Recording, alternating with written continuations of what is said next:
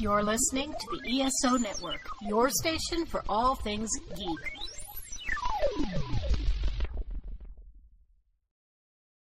I'm Drew Leiter. And I'm Cletus Jacobs. And welcome to episode 367 of the Earth Station DCU.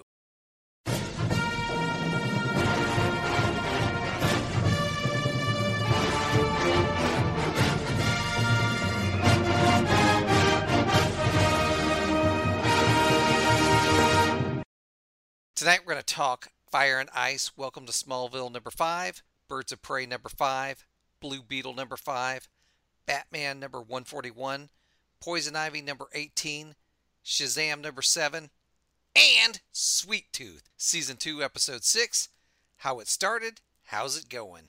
But before we get into that, let's talk some DC news.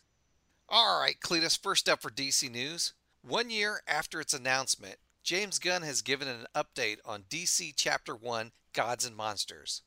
One year ago today, Peter Safran and I introduced our DC slate for the first time. Thanks to all of you for the support you've given us throughout the year. Gunn shared this on Instagram. Today, Superman Legacy is about to start production. Episodes of Creature Commandos are being finished that will release later this year. At least two more projects are gearing up to go into production in the next couple months. Amazing scripts keep coming in, and incredible talent are being attached to new projects, planned and unplanned. Thank you. And the upcoming projects include Superman Legacy, Supergirl Woman of Tomorrow, Batman movie The Brave and the Bold, the Wonder Woman prequel series Paradise Lost, and Creature Commandos, a seven episode animated series centered on Viola Davis's Amanda Waller. I'm excited to hopefully see where this goes, Drew. I mean, obviously, I think we, we you know we talk about this constantly on the podcast. Everything ultimately still hinges on Superman, but I'm hopeful. I'm hopeful that they figure you know they figure something out that they don't oversaturate themselves like I felt like Marvel did the last couple years. Either find a nice balance and you know make something happen. We'll see. I trust Gunn's vision. I feel like he's he's earned the benefit of the doubt with the both Marvel and DC projects that he's worked on. He's a guy who clearly cares about the stuff that he's working on, clearly understands the material, and again, cares about the material. The one big question, though, with this, Drew, obviously it has to succeed financially, is will they be allowed to be the decision makers, Drew, or will the execs at, you know, above them, which we know there are, will they meddle at some point? You know, and that's I think that's a huge question that's lingering over, uh, frankly, basically anything that Warner Brothers is doing right now because it is, uh, and we've touched on it with a number of different stories. The leadership group for Warner Brothers Discovery right now is not not well liked by many people, so we'll see. Yeah, and that kind of leads into the our next bit of DC news, which is the Coyote versus Acme movie. So go ahead and tell me what's going on with that, Cletus. Yeah, so this was uh, another not directly related to DC, although we have seen many crossovers between Looney Tunes and DC. A movie was supposed to come out called, as Drew said, Coyote vs. Acme, which was a combo animated live action film similar to Space Jam and a couple other Looney Tunes movies they've done there was from what i had seen drew seemed to be generally positive buzz around it. People seemed to be excited at the premise for this. Obviously people really would like a good combo live action animated looney tunes film. I think that that's something that there's there's definitely for sure an audience for across a wide age range. The film's done. And back in november Warner Brothers announced that they were going to shelve it, just like they did with Batgirl, and just write it off for a tax break. And there was significant public outcry, uh, clearly more than there was for Batgirl, because it was so strong that DC, not DC, but uh, Warner Brothers actually backed off from doing it and said that, well, actually, okay, hold on. We'll allow the people who made the film to shop it around to other distributors. And if they can find the right price for us to sell it, will allow it to be like let's I don't know, let's just say Universal or or Disney or something like that, you know, bought it for X amount of money. We'll allow them to distribute the film and it can go into theaters.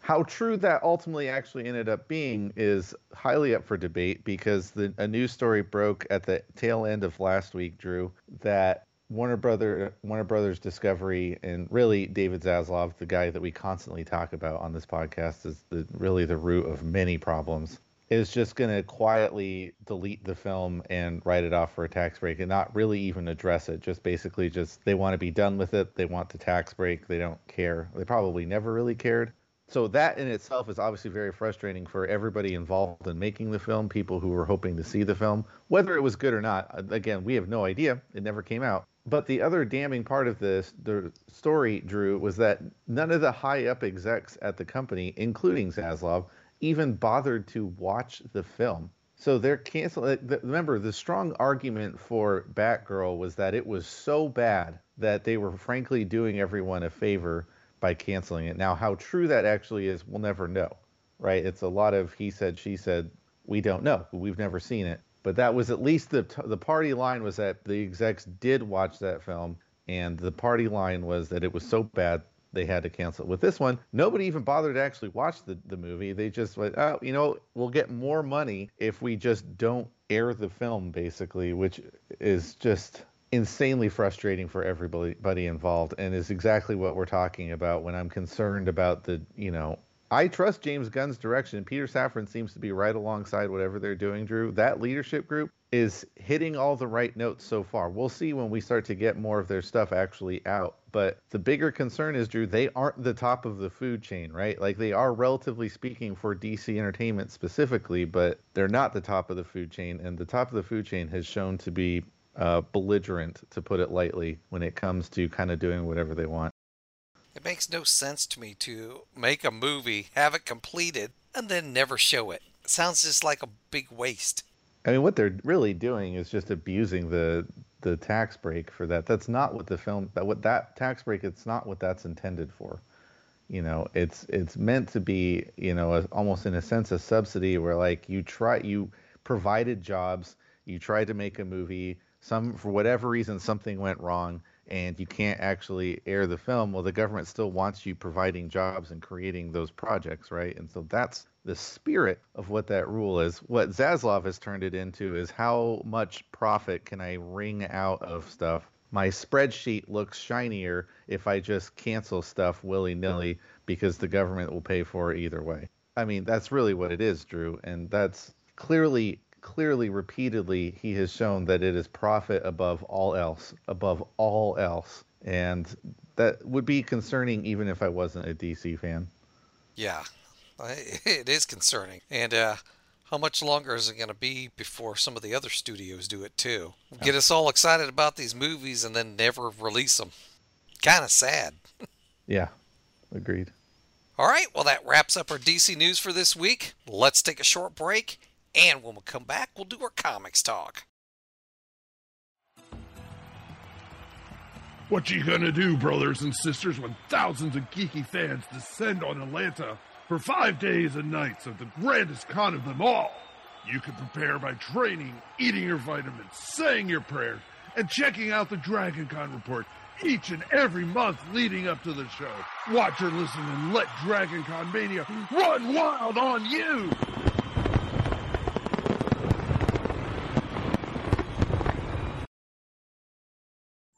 Helm, report. Sir, there's Klingons on the starboard bow. Starboard bow? Starboard bow! What are they doing there? They seem to be waiting for the new episode of Earth Station Trek. Science. What do we know about this Earth Station Trek? It's a podcast that treks through the history of Star Trek, from the early days on NBC to the future on Paramount Plus and everywhere in between. Navigation. How would one find such a podcast? By setting coordinates for EarthStationTrek.com or by doing a sensor sweep of Spotify, iTunes, or any other quadrant where fine podcasts are available. Captain, what are we going to do about the Klingons? We come in peace, Commander. Weapon station, shoot to kill. Shoot, to, kill. Shoot to kill! And we're back. But before we get into this week's comic books talk, we gotta let you know there's gonna be spoilers. We got spoilers. Spoilers. Spoilers. Spoilers. We got spoilers. Spoilers. For you. We got spoilers. Spoilers. Spoilers. Spoilers. We've got spoilers. Spoilers.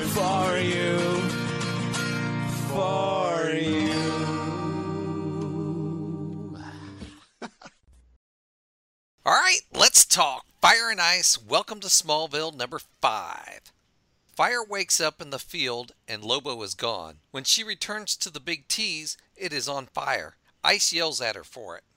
Back at the cave, the villains wake up to find a message written on the wall. Thanks for the loot, buttheads. P.S. Your pie stinks. Lobo, the main man.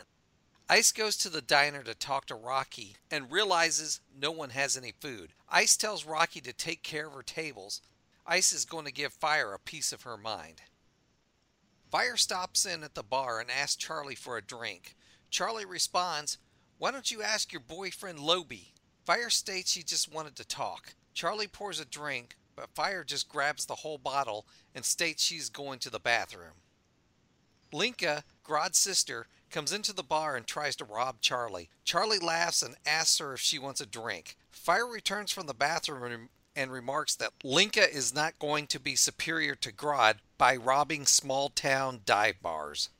When Fire returns to the Big T's, Ice apologizes for blaming Fire. Whoever was behind the fire stole the creepy mask from the wall. A commotion outside gets the attention of the, of the women. They discover that Rocky is wearing the creepy mask and has taken hostages. The mask seems to be controlling her. Rocky states that she is going to create a new paradise. Ice gets a call from Martha, who is at the hospital. Martha is captive to Crave, the monster that attacked a village and turned Ice's mother into a hunger craved monster when she was a little girl. Drew, I I'm a little I personally find myself a little bit frustrated because I feel like the story has kind of gone a little all over the place and keeps it, it, at times Drew it really feels like it's kind of making it up as it goes. I, I just feel like we've kind of zigzagged from one storyline to all of a sudden like Lobo's involved. Just kidding. Lobo has absolutely nothing to do with the story whatsoever. And it's really about this. And then, oh, it's really going on with this. And oh, just kidding. It's really about this. This feels like it's a, I don't, is this a mini series, Drew? Yes, it's a mini series. Okay, it is a mini series. It just, I just don't know. It doesn't feel nearly as focused for a mini series as, as it ought to be. It just kind of feels like it's flitting around to whatever kind of catches its attention next. Yeah, I agree with you. It's there's too much going on. It's not it's not focused like it should be. Yeah, like you said, we had Lobo come in and out like fairly quickly. No really point in him being in the story except to make Charlie jealous. At least that's what it seemed like to me. You have Ice's hunger monster going on. You have all the villains that were supposed to be on that reality show. We've got Rocky and the mask villain that was from some island that was from an old Justice League story. So there is a lot going on here. It's it's hard to keep track of everything and it's chaotic. Almost have to agree with you in stating it it feels like they're making it up as they go. Like they didn't have the story planned out. Each issue we're getting seems to be, well, what should we do next? Oh, let's have this crazy thing happen. Yeah, I just I know that nominally th- this villain has probably been set up because we saw you know Beefeater and and we've seen the whatever the zombie like people sneaking up like we've seen the little drip feed of whatever it is that's leading up to that so I can give them the benefit of the doubt that the villain that they've been working towards has been the villain that they've wanted to use, but every issue along the way feels like they had the basic structure, right? They want Fire and Ice to be the main characters. They want them to go to Smallville and they want this Ice villain to be the villain at the end of the story. Everything else in between feels like they were just like, ah, what should we do this week? I don't know. Let's have them be a reality show for an issue. I mean, it's just all over the place, and it's very frustrating, Drew, because at times it's it's pretty entertaining, and I think that the basic premise itself is pretty good for a miniseries. I don't, I just don't know what they're doing. I, it, it's very frustrating.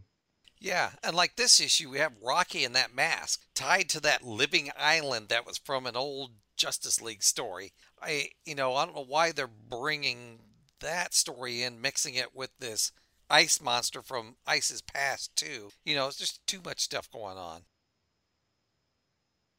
All right, let's move on to our next title for this week Birds of Prey number 5 Themyscira. The birds of prey are fighting the monster Megaera and losing. When Megaera feels like she is weakening, Black Canary realizes that she is searching for her sister Sin. Black Canary orders Barda with her. She tells the rest of the team to join them if they can. Elsewhere, Sin is sprinting across the island when Megaera catches her in her vines. Black Canary uses her sonic scream, but it's too late. Megaera has ingested Sin.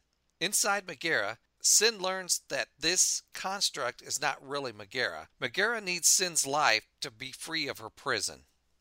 Black Canary tells Batgirl she needs the urn. Find it or Meridian. Batgirl finds Zealot, who has passed out from fighting the Amazons. Next, Batgirl finds Meridian, who states that the urn is with Megaera. Finally, Wonder Woman shows up under Megaera's control. Meridian takes on Wonder Woman, while Batgirl and Zealot rush to help Black Canary. Combining her sonics with Barda's strength, Black Canary is able to make her way inside of Megaera and find Sin. Black Canary tries to offer herself as a host, but learns that the only reason that Megaera is here in the first place is because Sin asked. Outside of Megaera, the birds of prey are battling a Megaera controlled Wonder Woman. Inside of Megaera, Black Canary tells Megaera that she is not locked inside, but rather Megaera is locked inside with her. Black Canary pulls out a bunch of her Banshee bombs. Next issue The Symphony of Destruction. Now, in contrast to the last story, Cletus, this one is a lot more focused.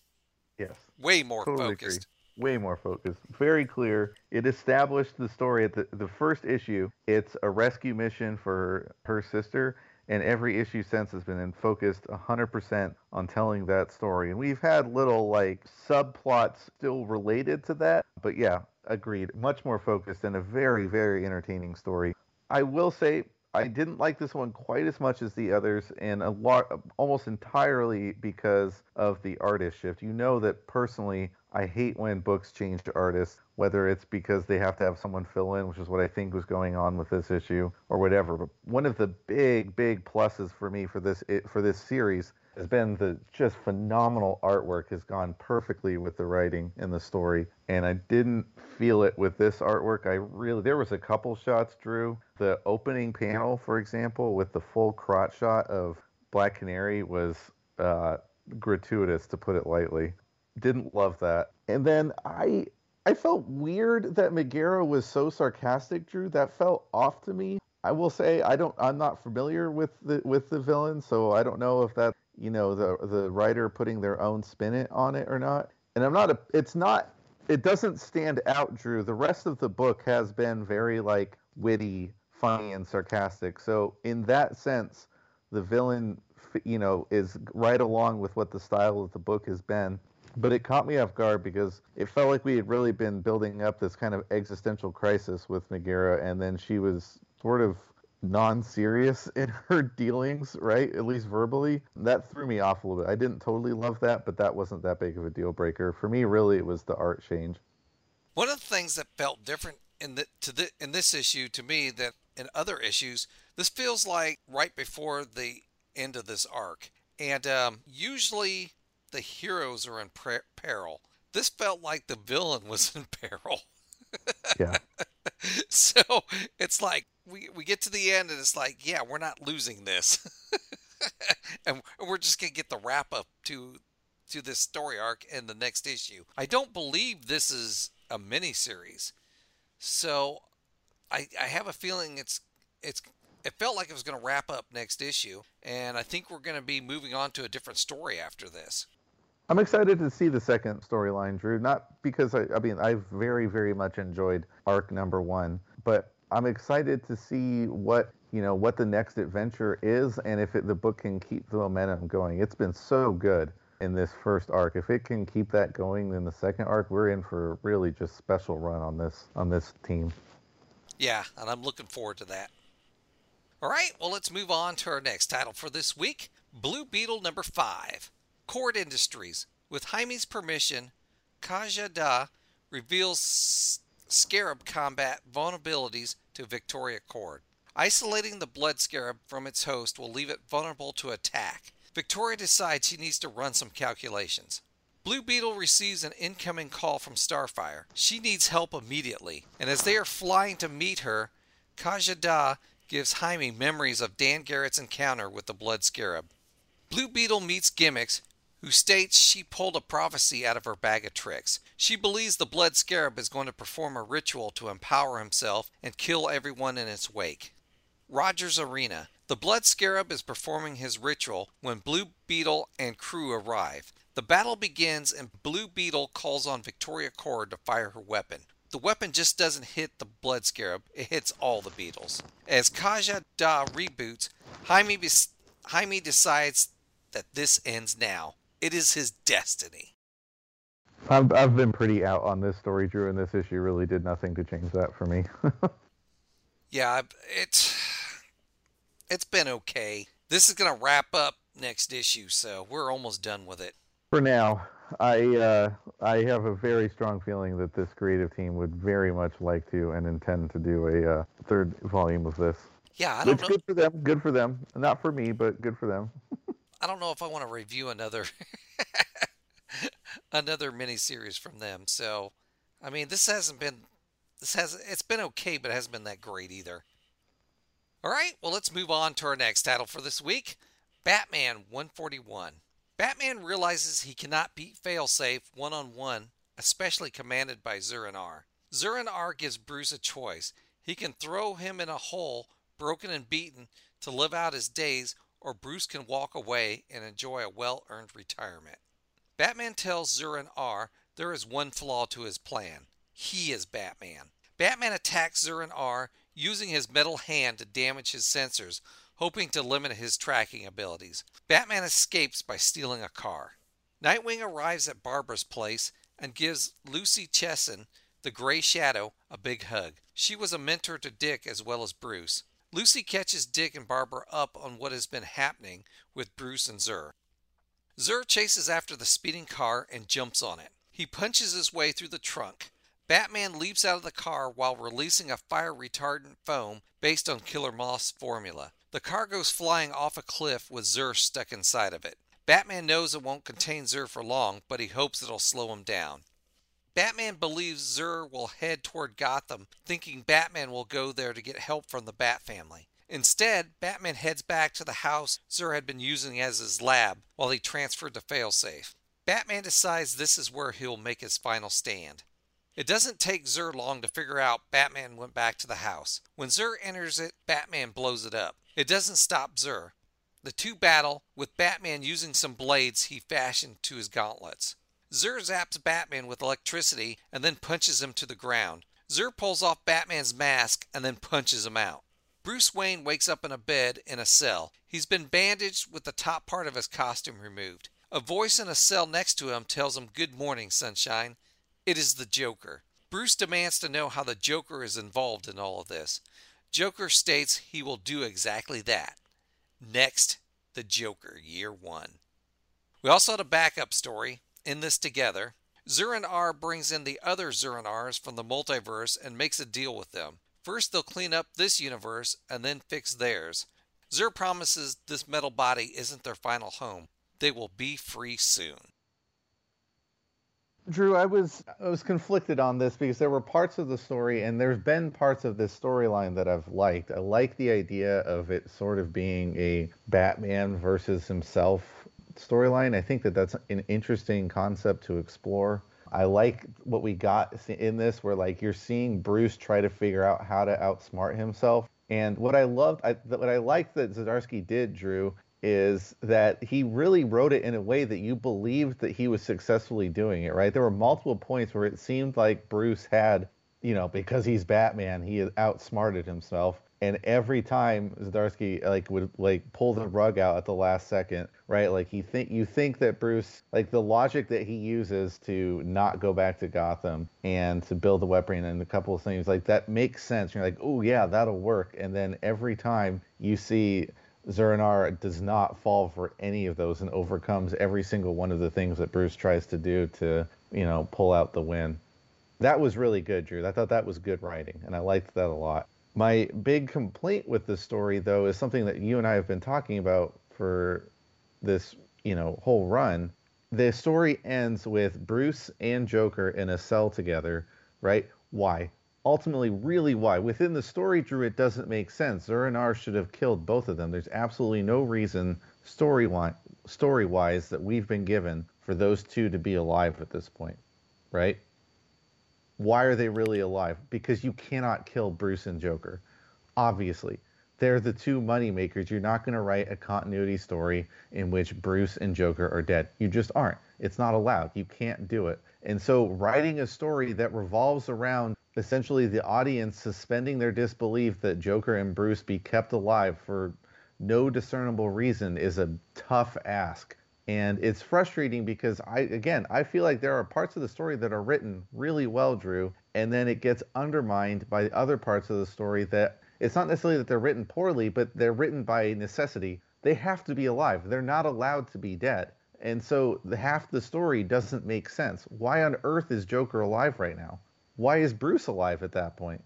Yes, I, I agree with you because, especially the Joker, Zur-En-Arrh could have his reasons for keeping Bruce alive for some reason to kill him later, later maybe. But the Joker should be dead. He was dead set on killing the Joker before. Why would he keep him captive? in the same cell, in the same cell. Like that's just Drew. I thought that's my problem. That was my problem with this book. I was like, man, there was some really good. The fight between the two was great, and then the ending, I was like, yeah, this has been my problem the whole time. Again, I understand, Drew. I don't. I he can't. There's nothing he can do. They're not allowed to be killed. I get that. So why write the story in a way that you ha- like? that's the only logical outcome is for them to be killed. Like that's my big problem is if you know you're not allowed to do something, don't write the story to where that's the logical conclusion to the story.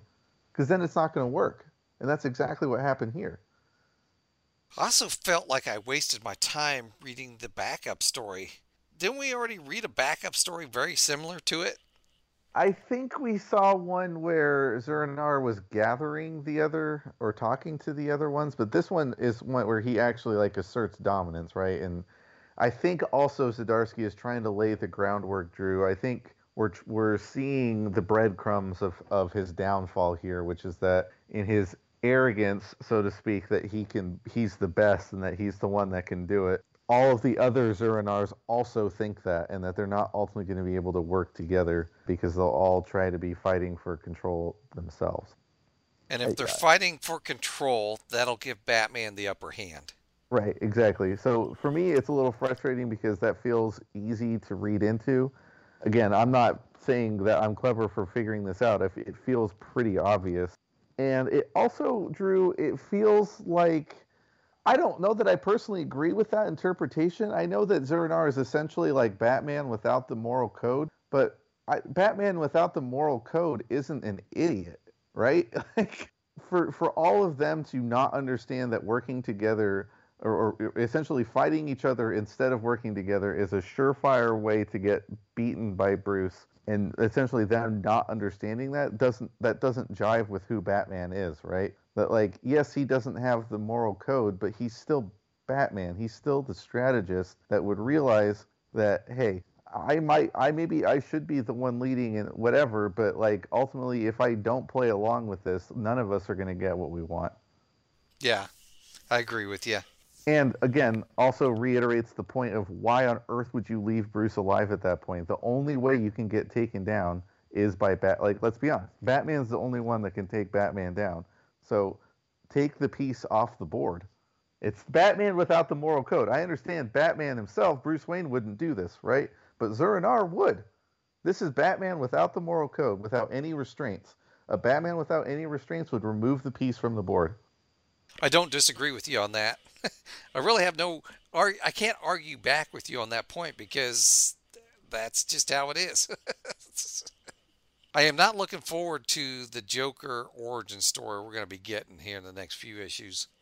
Yeah, no, I that was not an exciting. I was like, oh, okay. we know uh, yeah. we know it's coming, and it possibly has the ability of a legendary story, maybe. You know, one of those stories that sticks around. Yeah. So it has that potential. So, but I don't know. I'm just not that thrilled about it. All right, well, let's move on to our next title for this week Poison Ivy number 18 Slaughter Swamp. Poison Ivy, Killer Croc, and Solomon Grundy are fighting the Lam- Lamia infected zombies that are coming into the swamp. Ivy informs Croc that there could be hundreds on the way. Back at the cabin, Croc helps Ivy make more antidote. It is not enough. Ivy knows she has only one choice. She has to talk to him. Ivy meets with Batman at Robinson Park. Batman states he thought they agreed to give each other space. Ivy explains the situation and gives Batman the antidote. Batman tells Ivy not to thank him. This is not a favor. After Batman leaves, Ivy gets a pain in her stomach, one that seems to be moving. Ivy doesn't have time to deal with this and she just ignores it. The next morning, Ivy and Croc continue to make more antidote. Janet from HR shows up at the cabin with more supplies. Croc is very happy that Janet brought donuts. Ivy gets more pain from her stomach. Ivy collapses in Janet's arms. Janet shouts for Croc and they lay her on the floor. Suddenly, something bursts forth from her side. It is Jason Woodrue, the Floronic Man. He states he is going to devour the world. Next, Origin of Species. Drew, the body horror of Floronic Man just bursting out from Pam is something. that was very effective. Yes, Uh, it was. It was something I wasn't expecting. So we had Ivy and Croc working on this antidote most of the issue they spent, except for the brief time Ivy went to talk to Batman. And then, you know, she's got this pain. I didn't, you know, I didn't, wasn't, I was not expecting the Floronic man coming, jumping, coming, bursting out of her side. It's, it's one of those moments you don't expect. And a lot of times you know things that are going to happen in comics. And this one I was not expecting. So I like the surprise. Yeah, I totally agree, Drew. It was extremely effective because, like you, I was not expecting it. But as soon as he popped up, it like the whole story clicked into place, right? Like it was, it was, it was doubly effective in that it was a great surprise, but it also made complete and total sense once you knew it. You're like, oh, like, of course, of course he's behind all of this. Why wouldn't he be? a I just a phenomenal piece of writing, Drew. That was just so effective. Very, very, very excited to get the next issue of this. Um, it's going to be quite an exciting clash between these two, I think. Yes. I, I like the fact they brought in both Croc and Solomon Grundy in this, and possibly Batman. So we could see a whole big team up next issue, possibly. With her giving Batman the antidote, basically invited him into helping her. So we know we know once Batman comes back, he's going to get involved. All right, well, let's move on to our last issue for this week Shazam number seven. The captain is fighting Bizarro Captain, who seems to appear out of thin air. When the captain starts questioning Bizarro Captain's abilities, Bizarro Captain points to the bank, where the captain finds Felix Faust and arrests him for robbery. Meanwhile, over the skies of Kahndaq, Black Adam tells the accountant dinosaurs they have invaded the airspace of Kahndaq. Black Adam punches one of the dinosaurs. The dinosaurs fire a missile.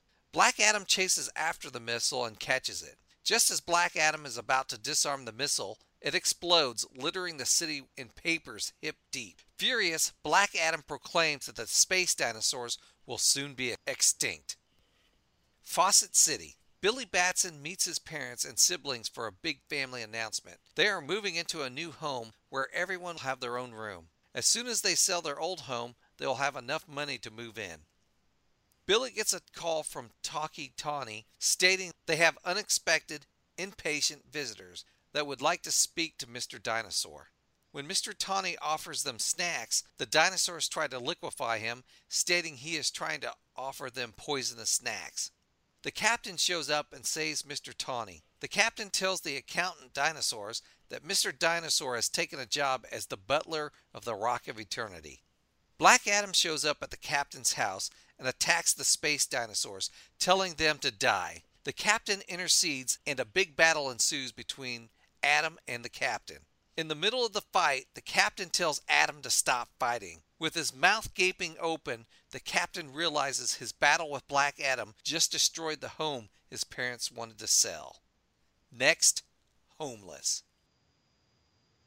I thought this was a very effective setup by Waid, where you had the far too nice house, right? You knew something was going to go wrong there, and then you get the fight with Black Adam, and they you keep seeing. You don't normally see the artist make a point to show the destruction of the fight, and it kept. They were very intentional, right, with the with the artwork to show the house slowly getting torn to bits, so that you, the reader, knew exactly what was going on before Billy kind of realized it too late that was great comic book writing right there. Both the writing and the artist kind of working together. That was very effective, Drew. I liked that a lot. One very subtle line in the book was we saw the first instance of the captain and Billy being something of separate identities where the captain refers to Billy in the third person and then gets confused like goes like wait a second I mean me and so we we already you know the book hinted that this was the direction that it was going to go in towards the more old school separate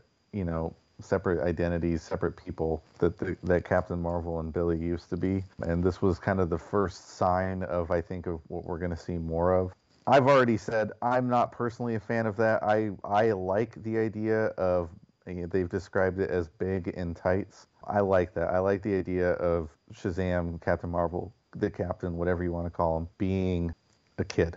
I personally like that. I know that old school Captain Marvel fans don't like that. They like, you know, the comic that they either grew up reading or they read first or whatever, whatever. It, you know, it's subjective. So for some people, Drew, this is going to be a positive change. As I think we're going to slowly see it start working its way towards that. For me, I don't, I don't love that. I think it's one of the things that makes Shazam slash Captain Marvel unique is the fact that it's you know a kid in an adult's body and a part of the appeal of the character to me. So we'll see. I'm curious if did you catch the mistake on the spelling of Kahndaq in one of the earlier scenes where it said "Meanwhile, over the skies of Kahndaq." Uh, I don't think I did. They spelled it wrong. I I caught that when I was reading. it. I caught that. I'm like, I'm like, whoa, I haven't seen a misprint like that for quite a while. and uh, yeah, I I saw that and then it bothered bothered me for a bit. that was the only time they misspelled it though.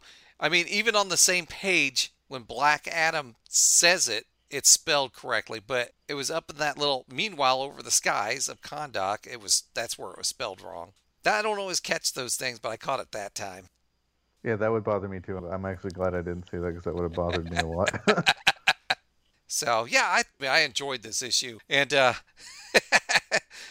Black Adam wanting to make the dinosaurs extinct. That uh, sounded like him to me. And then when he got in the battle with the captain and they destroy the house, they were just going at it until finally Billy realizes what was go- what what happened. So yeah, I I enjoyed this one. I've been enjoying the dinosaurs. They've just been funny.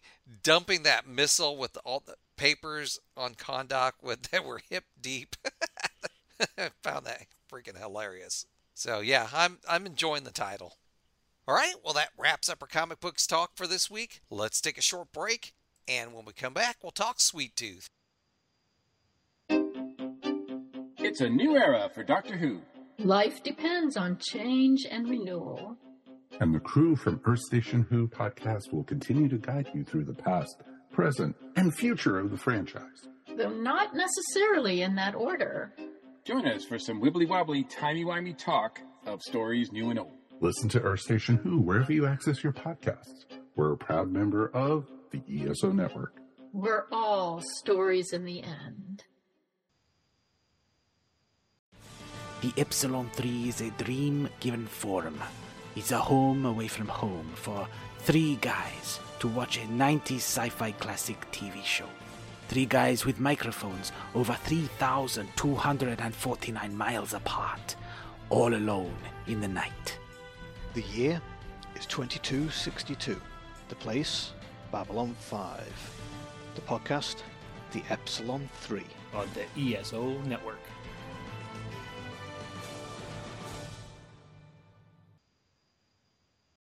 And we're back. Let's talk Sweet Tooth, Season 2, Episode 6 How It Started, How's It Going?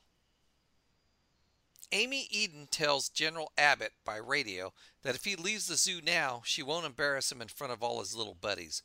A barrel is dropped from one of the airplanes. Written on it is flower powers. When it crashes down into the zoo, it spills out purple flowers everywhere. General Abbott grabs his brother and tells him to take the doctor and his wife to Evergreen. Johnny gives Rani and the doctor a chance to escape. When Bear and Jordan's convoy come under attack by the airmen, they take cover in the city. When Jordan decides to kill their captive, Bear intervenes and sets her free. Gus uses his pocket knife to pick Jepperd's lock and set him free. Gus tells Jepperd they are not leaving without the other hybrids. General Abbott retaliates against the airmen by shooting down one of their planes with a bazooka.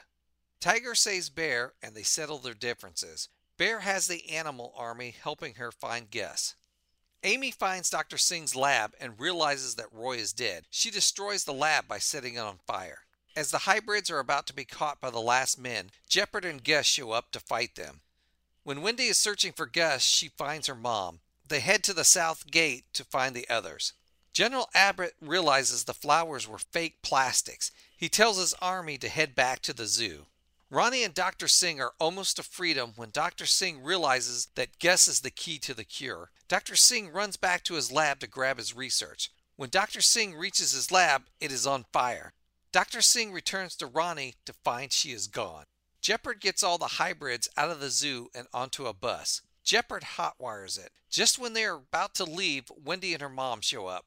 General Abbott is running toward the zoo when the bus passes him, full of the hybrids. They wave as they pass by, celebrating their victory. Aimee is smiling as she looks down at her hand and realizes her pinky is shaking. I really enjoyed this episode of Sweet Tooth Cletus. I, I was happy that we got to finally see the hybrids break out. It was great seeing General Abbott and his army kind of thrown off by the flowers, evacuating, you know, get it so their plan can succeed. And then the hybrids getting out. And then we get to that end scene. Everything's all happy and stuff. Aimee looks down and her pinky is twitching. I'm like, oh, there it is. There's the twist. I, I thought that twist was very effective, Drew, because one of the realities that the show has sort of skirted around, but I mean, has talked about directly, but hasn't really. I don't feel like the the show or the uh, audience has fully appreciated the ramifications of Drew. Is that the next wave of the sick is effectively going to wipe out humanity, right? That like everybody, essentially everybody who's not a hybrid is on a ticking clock and I, the twist to me was very effective because it sort of brings that reality home, right? That like, yes, this is a happy event that they've they've successfully escaped. The remainder of the hybrids are safe. Gus has been reunited with Big Man. Like all of that's awesome, but in a sense, the in, the true villain, right? This this disease, this sickness is still out there and still very very much a problem, whether you're a good or bad person.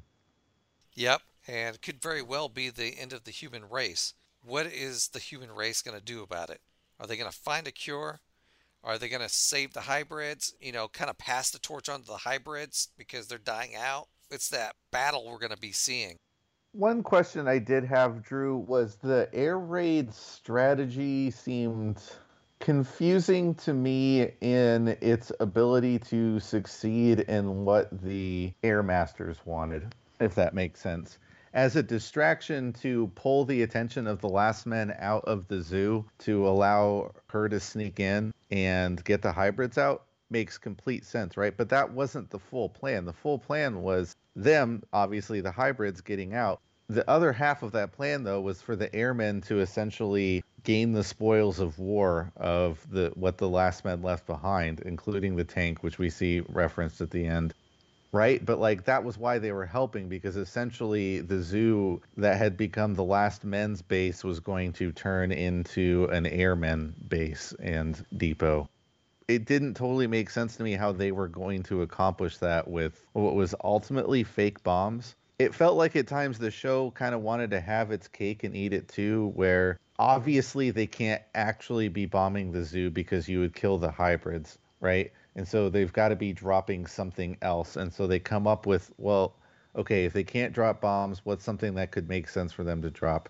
But then there's still times where we see bear running around and dodging things as if they're bombs. It felt like the show really really wanted them to be bombs drew but couldn't and really strained against that at times where it was like the air raid makes way more sense if it's a lethal air raid, right?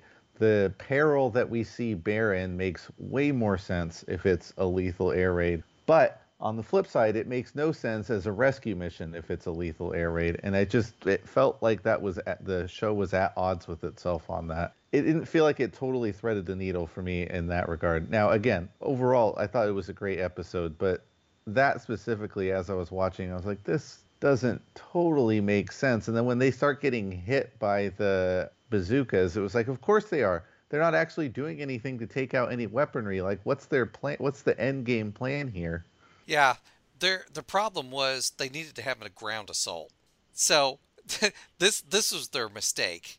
They have their air raid, which makes sense of not being lethal. What didn't make sense is people coming in on the ground and attacking. I mean, you could have had Aimee get in there, get the hybrids out with the ground ground troops coming in behind behind her Yeah. And taking over the zoo. That's what they should have done. They didn't do that.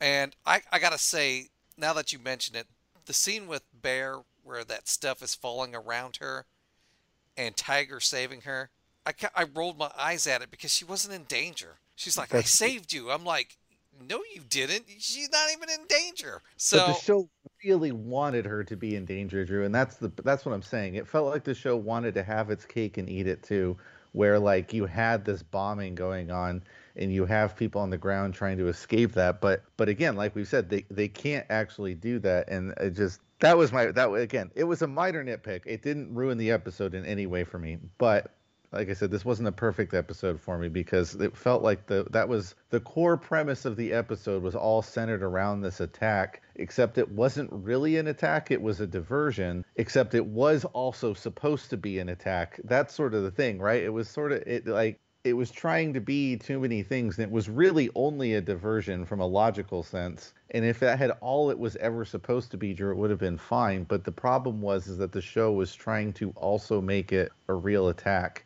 and it just wasn't. There was what what does the successful version of that plan look like, Drew? Do the the last men just all run away?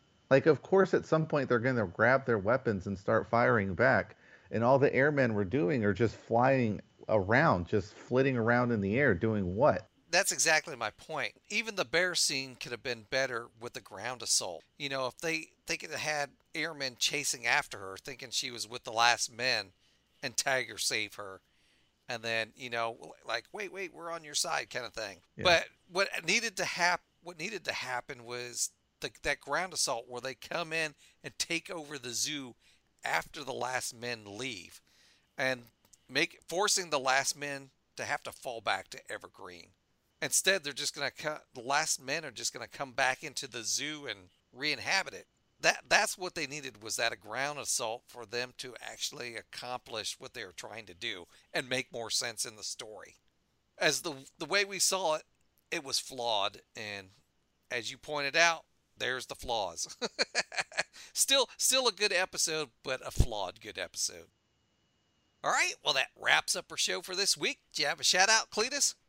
Yes. So I thought this was interesting, Drew. When I read Blue Beetle, again, I've been pretty checked out, but the flashback to the Dan Garrett Blue Beetle caught my eye because the artwork change was like, oh, that grabbed my attention. And it made me, I was like, this feels like they could be making this up, but I wonder if they aren't. And Drew, they were not. This is is actually a Dan Garrett story that they are referencing. This story with the mummy appears in Blue Beetle Volume 3, Number 1, which came out in 1964, and it is the story is called The Giant Mummy Who Was Not Dead. What a name. I when I was reading when I was reading the issue and I saw the artwork change, I and I looked at it, I wondered if they pulled it from an old comic because it just looked like they did. So I'm glad you verified that. Yeah, I thought that was pretty cool. I, I, I have to give the creative team props for the reference and and you know do the artwork shift to make it feel old school. That was that was pretty cool, Drew. And I was very pleasantly surprised to find that it was in fact you know a a real story that they were referencing. That was pretty cool. All right, and for my shout out, um, I came across before the show today. I came across some uh, Valentine DC backgrounds that you can put on background for your phone and stuff. So I dropped it in the Earth Station DCU group page on Facebook. So if anyone wants to down, I know by the time this comes out, this episode comes out, it'll be after Valentine's Day. But uh, I mean, you can still put them on your phone. But you know, if people happen to go into the group and see it before Valentine's, they can download them. And they had a they had a few uh, cool ones in there. They had a Superman Wonder Woman one. They had a Big Barda uh, Mr. Miracle one. They had Poison Ivy and Harley Quinn, of course. And they also had Midnighter and Apollo. So a couple of them to choose from. So if you want to have a Valentine themed DC background for your phone, there you go. All right, if you'd like to comment on anything we've talked about this week, you can reach us at our feedback line 317 455 8411. Leave us a message, text us, or you can email us at earthstationdcu at gmail.com. All right, Cletus, coming up next week, we've got Superman Lost, Jay Garrick the Flash, Batman Superman World's Finest, Action Comics, Green Lantern, Titans Beast World, and the next episode of Sweet Tooth. Thanks for joining us, and we'll see you next time. Time to go. You sure this is necessary? The Guardians of the Universe seem to think so. How long will you be gone? But we will be back, little brother. I wish I could go with. I doubt your mother would approve. I'll miss you. Perhaps you could water the plants in my apartment while I am gone. Be careful, all right? May the gods be with you all.